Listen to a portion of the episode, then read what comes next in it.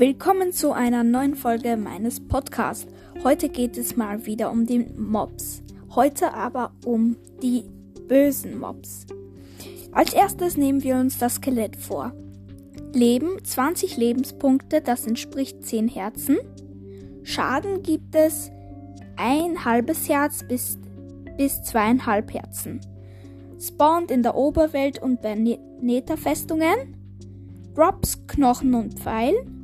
Erfahrungen 5. Dann haben wir noch das Zombie. 20 Lebenspunkte, das entspricht wieder 10 Herzen. Schaden 1 bis 2 Herzen. Spawnt bei Dunkelheit. Drops verrottetes Fleisch.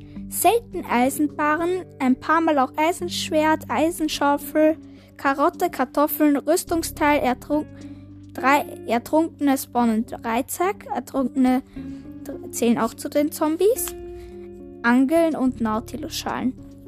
Erfahrung 5. Die Spinne. Le Lebenspunkte 16.